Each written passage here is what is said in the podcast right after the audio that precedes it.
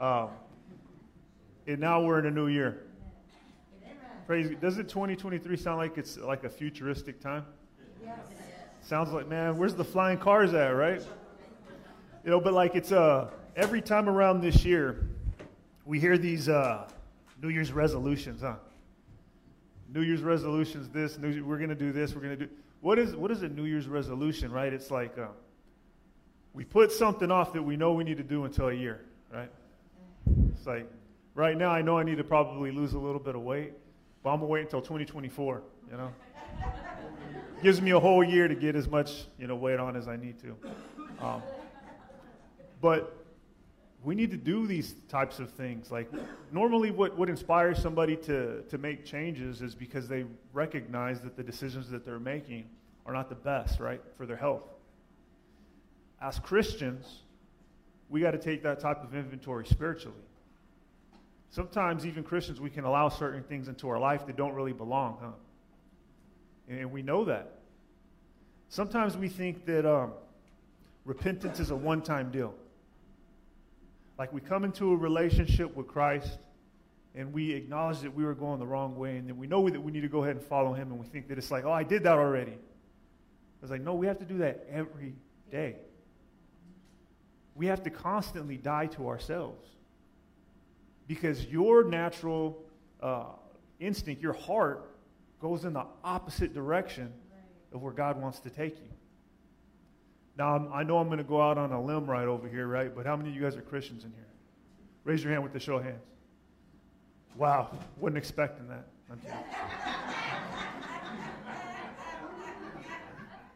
Those of you guys that had raised your hand, some of you guys went like that because you put deodorant on, right? Uh, those of you guys that acknowledge, like, hey, that's me, um, you're chosen. God chose you. And why do you think God chose you? He's given all of us different, different abilities, different gifts, different avenues of ministry. But one thing I know He's called all of us is to be a shining light in a dark world. He's given us a, a, a ministry that He's given us the gospel to share this message with the, with the world that's perishing. It's on its way to hell. You know, sometimes we think like, oh, like God, why would He send people to hell? It's like the world's already on its way to hell. God didn't do it. We did that. We're, we're doing that. Well, the, the life saving message that He's given to us is that He came to rescue us and give us a way off of this one, one trip ticket. So we've, we've all got that. But I know I'm talking to some Christians in here, and you guys are chosen. But I want to tell you guys about the 12 tribes and how it parallels into our lives. You guys heard of the 12 tribes, right? Of course you do, but we're going to pretend like you, you don't, okay? You don't know about the 12 tribes. I'm going to explain it to you. So, God had called this guy named Abram, who later became Abraham, out of this place called Ur of the Chaldeans. And they practiced this religion that was pretty brutal. And he called him and he says, Hey, I'm going to bless the whole world through your offspring. I'm going to, I'm to take you to this place. Wow, that got right in my face. I'm going to, I'm to take, I'm going to go over here. Okay? Uh, I'm going to take you to this land that I'm making, that, I, that I'm, I'm building just for you. I'm going to I'm going to give you this place. I'm going to bless the whole world through your offspring. You guys know how old Abram was whenever he got that message from God? 75 years old. He didn't have any kids at that time. He said, 75 years old isn't that old, okay? I know I'm talking to a room. There's probably some of you guys are 75. You're like, hey, what does that mean, you know? How many, show of hands, how many of you guys are 75 years old? I like taking polls, okay? So you guys are young. Wyatt back there. You look good, bud. You look good. See, how many of you guys are planning on having kids? yeah, I'm not judging, whatever. Go for it if you want it. But normally, that's not when people start their family, right? At 75 years old, that's when you start. But he had said, I'm going to bless the whole world through your offspring. Now, we know what that means now. He, he gave us the Messiah through the lineage of Abram, right? And he said, Okay, I believe you. But he didn't even, he didn't even experience the, the realization until he was 100 years old. In Genesis 21, it tells us that that promised offspring that God had promised Abraham, he was 100 years old whenever his son Isaac was born. Now, none of you guys are 100, right? Maybe, I don't, you know, whatever. Keep that to yourself. I'm not going to poll who's 100. So after 100 years, Isaac was born. And through the offspring of Isaac, who was born? Jacob. Right? Jacob was born. And through Jacob, who later became Israel, the 12 tribes were born. 11 of his sons, one of his sons, Joseph, had two of his own sons that became a tribe of its own collectively. And that son, Joseph, was elevated in this place called Egypt while there was a famine. He was a second in command. And, and God used Joseph to go ahead and, and spare the chosen of Israel from a famine. He protected them and he kept them in this land until they weren't welcomed anymore, but they stayed for 400 years because they became slaves. Until God chose another man, Moses, to go ahead and lead them out of their captivity into a place that God had promised. God had promised, He had chosen these people to take them to this place to bless the whole world through their offspring. And so, we, uh, we, we, take, we take a look at sometimes at how our life goes. And if it doesn't go according to schedule in our, in our lives, we tend to think like, well, it's not going to work, right? God obviously has a different plan. And we'll give up on those things. But see, God never forgot his promise. God never forgot his promise that he made, his covenant with Abraham. And so while he was using Moses to go ahead and take his people to the promised land that he had made, he had said, okay, I'm going to give you this tabernacle. Now, this tabernacle is to be in the center of your city. You're, you're going to go ahead and build everything around this tabernacle. And, you're, and inside of this little tabernacle, and this place is called the Holy of Holies, is going to be the Ark of the Covenant, which was God's very present that dealt with his, with, dwelt with his own people. They took God everywhere they went, right? They were God's chosen. And he gave them all of these rules. So many tedious rules that he gave them. He gave them his law. He gave them the days to worship. He gave, he gave them the way to clean. He gave them what to touch, what not to touch, everything. He made them stick out like a sore thumb in the world around them so that they might be able to, to show the goodness of God in a dark world. But somewhere along the line, those chosen people kind of forgot why they were chosen. Some of them started thinking that they were super special because they were chosen. Some of the people looked at the neighbors around them and said, Hey, you know what? I know we've seen God. We've heard all of these stories. We've seen what He has done, but we want to be like them. Look, look at all these neighbors that we have. Look at all the fun they seem to be having. We want to be like them. And slowly, they started adopting some of the practices. Now, just because you're a chosen one, just because God has go ahead, you, are you are you not tempted anymore to do anything? Are you always wanting to do the right thing all the time, Christian? Chosen one? No. See, I, today's message, I want to talk to us how even a chosen one of God could live a life ineffective for the kingdom of God. That a chosen one of God could live a life out of the protection and care of God.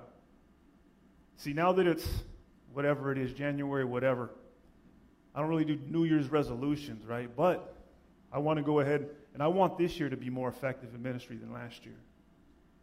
I want to be closer to God this year than I was last year. And so the story that I'm telling you leads up to this point. After God take, takes them to the promised land, because he had promised that he was going to take them there, and he gave his people his law, his people started looking at these other people and saying, We want to be like them. We want to do the things that they do. And so this is where we pick up the story. We're going to be in 1 Samuel chapter 4.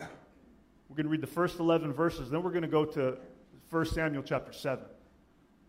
But while you guys are getting there, I'm going to go ahead and pray. Heavenly Father, I pray that your word would purge us.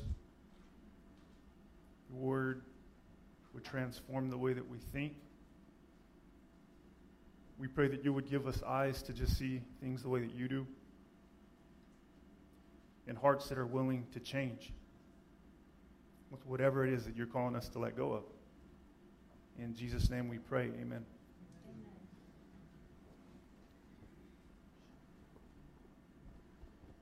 This is about the time they started dropping the ball. We're going to read the first two verses right here. There was a prophet Samuel that God raised up at this time. And Samuel had a word. He says, Thus the word of Samuel came to all of Israel now. Israel went out to meet the Philistines in battle and camped beside Ebenezer. While the Philistines camped at Aphek, the Philistines, I'm sorry, yeah, while the Philistines camped at Aphek, the Philistines drew up in battle array to meet Israel. When the battle spread, Israel was defeated before the Philistines, who killed about 4,000 men on the battlefield. So the, these chosen people of God were at war with enemies of God. The Philistines worshiped Satan. They worship Baal, they worship Ashtoreth, but they worship Satan. The ways that they would go ahead and they would worship would be kind of like uh, how they would worship Ashtoreth is they would have wild sex orgies. What happens after that type of behavior? Pregnancies. One of the ways that they would worship Baal is they would sacrifice these babies onto the altar of Baal. They would heat, heat up a huge statue while they're having this big old party, and they would set this thing ablaze, a furnace underneath it. And these people would come and offer their children on the, on the hands of this altar, and the babies would burn in front of them, but it would be so wild and crazy that you couldn't even hear the screams of those children being burned up. It's a, it's a brutal way to live. But the children of Israel decided that they want, and you know what? We look at them, we're like, wow, that's wild. What are we doing today? the sexual perversion, this, this, you know, sleep with whoever you want, these unwanted pregnancies, go just go to Planned Parenthood. What is it? It's Ashtoreth, it's Baal. It's the same thing, it's just packaged differently. So, so anyways, these people that they wanted so hard to go ahead and emulate, they didn't even like them. The Philistines didn't like the children of Israel. And you see, as Christians, we should want to impact the world around us, the culture around us, right? But sometimes we want to be embraced by the culture. And we forget that we have two different masters. Their master, whether they know it or not, is Satan. Whether they know it or not. Us, it should be different. We want to emulate sometimes a certain type of culture, a certain type of world, but man, we, we forget, man, making ourselves a friend of this world is what? Making ourselves an enemy of God, huh? So these enemies of God who are out in the open, they worship their other gods spanked the children, the chosen of God. It's like, why? Because they were behaving in such a way that the protection and covering of God was removed from them. So, even as believers, even as somebody that's been chosen by God, we can live our, we can live our lives in such a way we take God's protection away from us. It's not just for other people, it's for us. See, let's, let's, let's continue. In verse 3, check this out. It says, When the people came into the camp, the elders of Israel said, Listen to this. Why has the Lord defeated us today before the Philistines?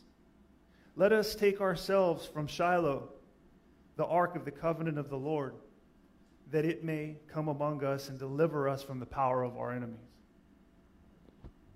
The heart of the problem was the problem of the heart. It was rebellion. But they went and they had consequences come upon them because of their actions. What's the first thing that they wanted to do? Why did you do this to us, God? You, you got, I got parents in here, right? My daughter ain't here, so I'm going to tell. She used to have this phrase whenever she was little. Whenever I would discipline her for some of the things that she shouldn't be doing, she said, Dad, you're being mean to me. Why are you being mean to me?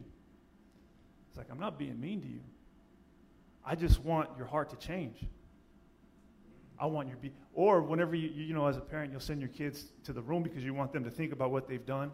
And before they can even make it into their room, they're all like, "Oh, so I'm sorry. I'll never do it again. I'm sorry."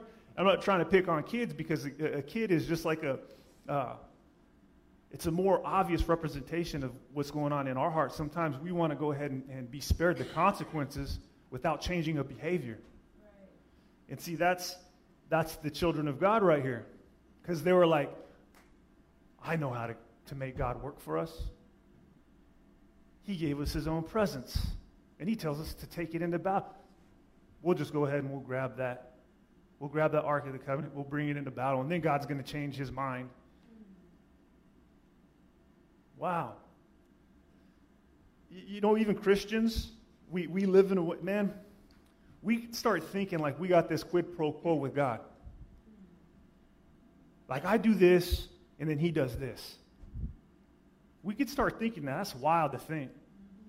If we are Christians and we understand who God is, He's the creator of the universe, right? And we start thinking, like, hey, I could get Him to operate for me. Wow. The ego, huh? So uh, let's, let's, let's take a look at how God operates.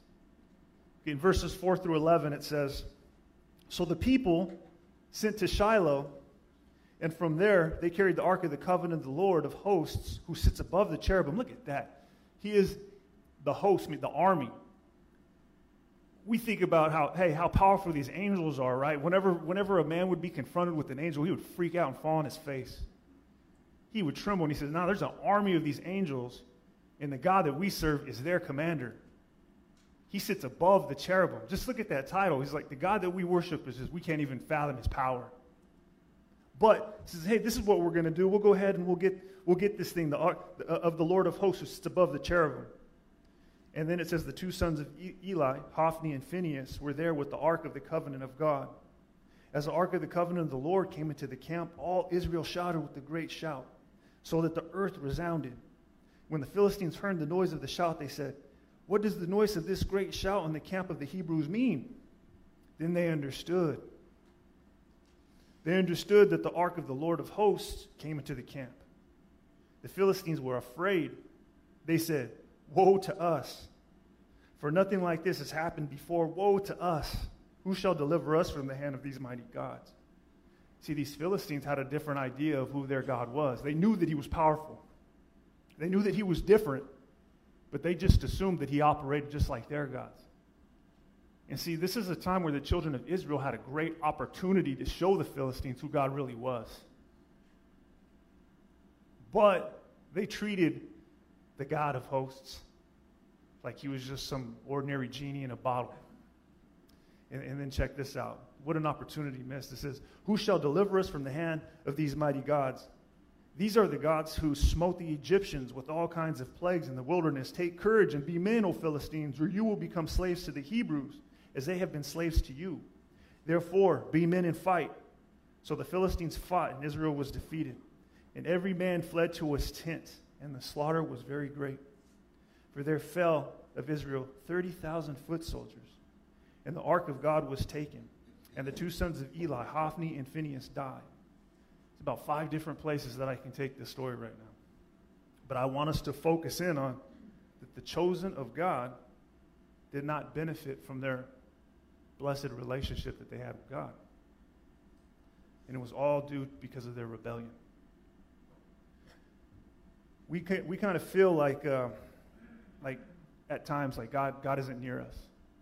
Sometimes we, we go through those emotional. Have you ever been there?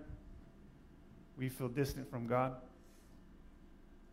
You know, the interesting thing is God never moves. You know, Sometimes it could be for various reasons, but a lot of the times it's because you're not letting God work in your life. Because you're holding on to things that you shouldn't be holding on to. You want God to operate in your life, but you're still being rebellious towards Him. How is He going to go ahead and draw close to you whenever you've put a barrier between the two of you? And see, this is, this is what I want to focus in on today. The enemies of God were just behaving like enemies of God do, right?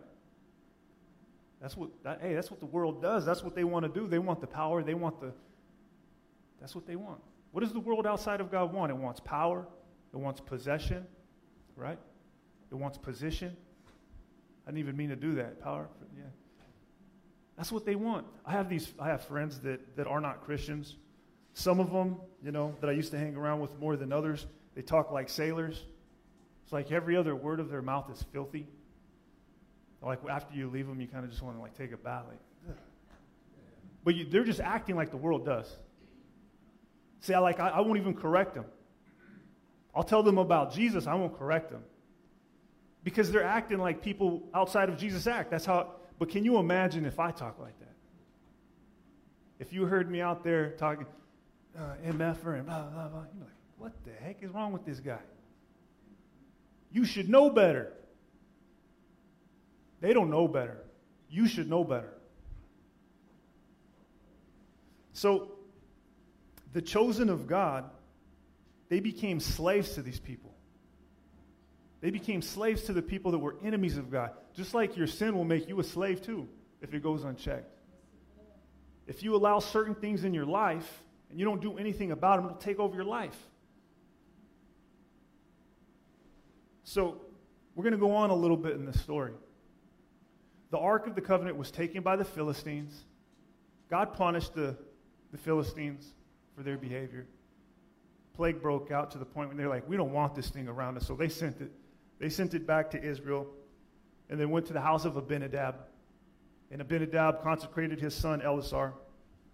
And it stayed in Kiriath Jearim for 20 years, the Ark of the Covenant. Now, there's about a 20 minute gap in between where we just left off to where we're going to pick up. And the chosen of Israel had time to kind of reflect on their circumstances, reflect on the behavior. Sometimes that's what it takes for us. When we get distant from, from God, sometimes we need to do some self inventory. Like how people like put off things for a year and they start thinking like, what do I need to change? They had 20 years to go ahead and think, what do I need to change? And so 20 years later, we're going to pick up this story. And it's going to be in, in 1 Samuel chapter 7. But I want us to think about this. I want, I want to think about these, these 12 tribes. Have you ever thought about the tabernacle? The portable church. Have you ever thought about how exclusive that it was? You only had access to the outer courtyards if you were one of the 12 tribes you could only go to the outer courtyard if you had a sacrifice to bring. The Levitical tribe, only one of the 12, was only allowed inside of the tabernacle. And they were only allowed inside of the tabernacle if they were ceremonially clean. Now, out of that one tribe, the only one that can go into the Holy of Holies was the high priest. And the high priest was only able to go in at one time of year with the sacrifice that he would bring before the presence of God for the whole people of Israel. And if that high, one high priest went in there, he, he better make sure that he had his life in order, or else he might not make it out alive. Think about how exclusive this is. Do you think God takes his reputation seriously? Yeah.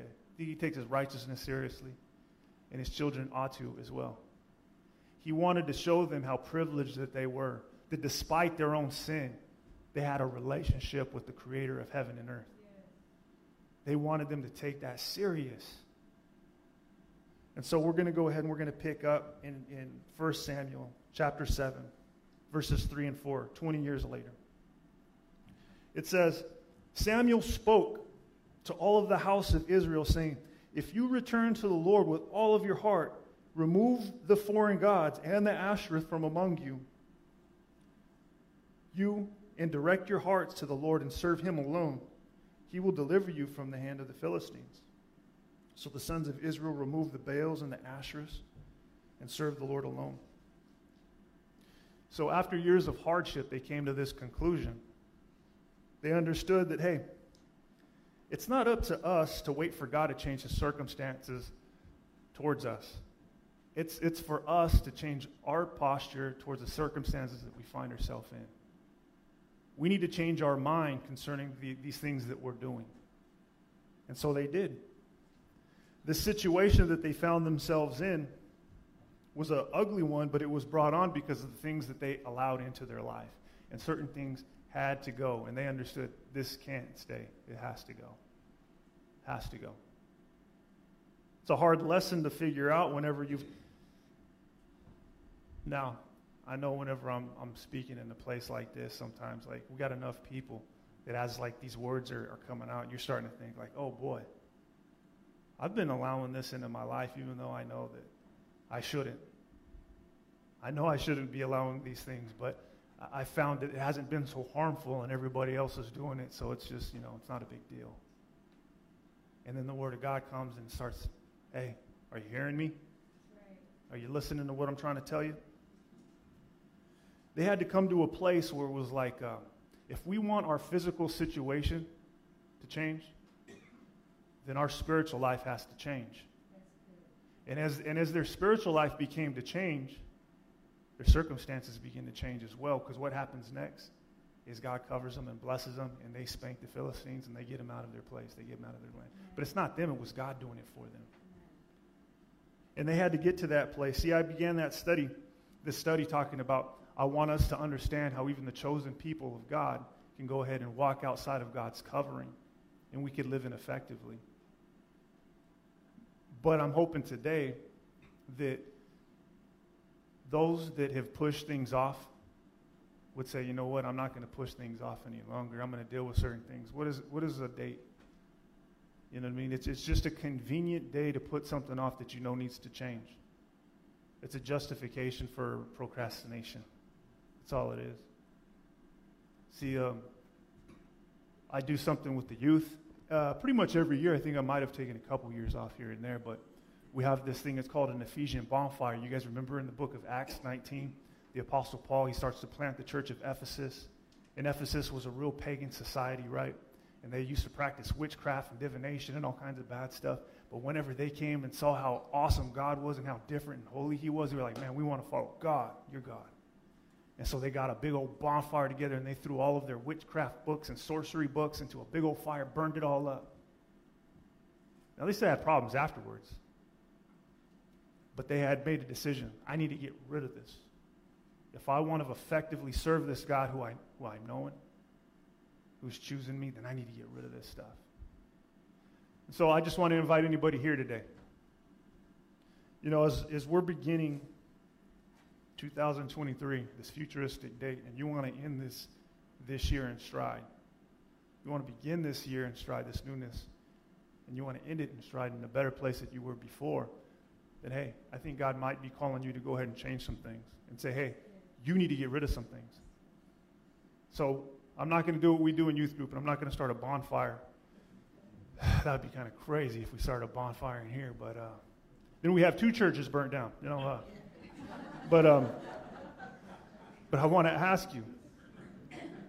Yeah, I, I want to ask you, is there anything that you know needs to go? And then, as you're thinking about this, I want to I want to pray for you. Now, you don't have to go ahead. I'm not going to say with the show of hands, you know, don't worry about that. I'm not going to tell you, is there anybody in here that is struggling with it? You know what you're struggling with. Right, right. You know what you're dealing with. And so, whenever I'm just going to ask if there's anybody in here that needs prayer, just raise your hand and I'll pray before you in the sight of God. And we'll ask Him for help to go ahead and release you of those things so that you might be effective to winning some for His kingdom. So, is there anybody in here today that would like some prayer concerning I need to let some stuff go?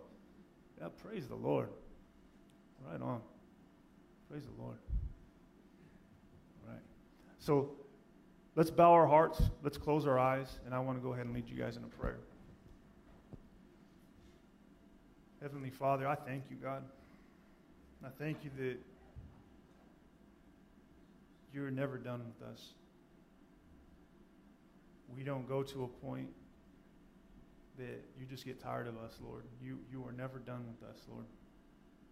And I'm so grateful. I'm so grateful that you have chosen us. You know, what a privilege that we have to be called sons and daughters of you, Most High. And God, I'm, I'm sorry. And I know my brothers and sisters in here that have raised their hands are, are sorry that they've allowed certain things in their life, God, that just that, that murk up the relationship that we have with you, Lord. I pray that you would purge those things from our heart, God. God, we, we choose today to let those things go, to get rid of them drop them and leave them there, God. And I pray that you would give us the, strength to go ahead and leave them there at your feet. God, we come before you right now, God, just asking, Lord, for your help. Because outside of you, outside of your power, we're incapable of even serving you. God, please clean our hearts. Please clean our minds, Lord. I pray that uh, the people in this building today, God, would live a life in honor and reverence to you that whenever we leave, Lord, that the world isn't confused when they look at us, Lord, that they know who we are. And they know how righteous you are, God. God, we just we lift you up. We thank you so much that we have a place to to call a, a home. That you've grafted us into your very own family. You've made us a family, Lord, and I thank you. God, I pray that as we leave here today, we go about um, our day, that you would be pleased with us. And so we thank you. We love you. In Jesus' name, amen.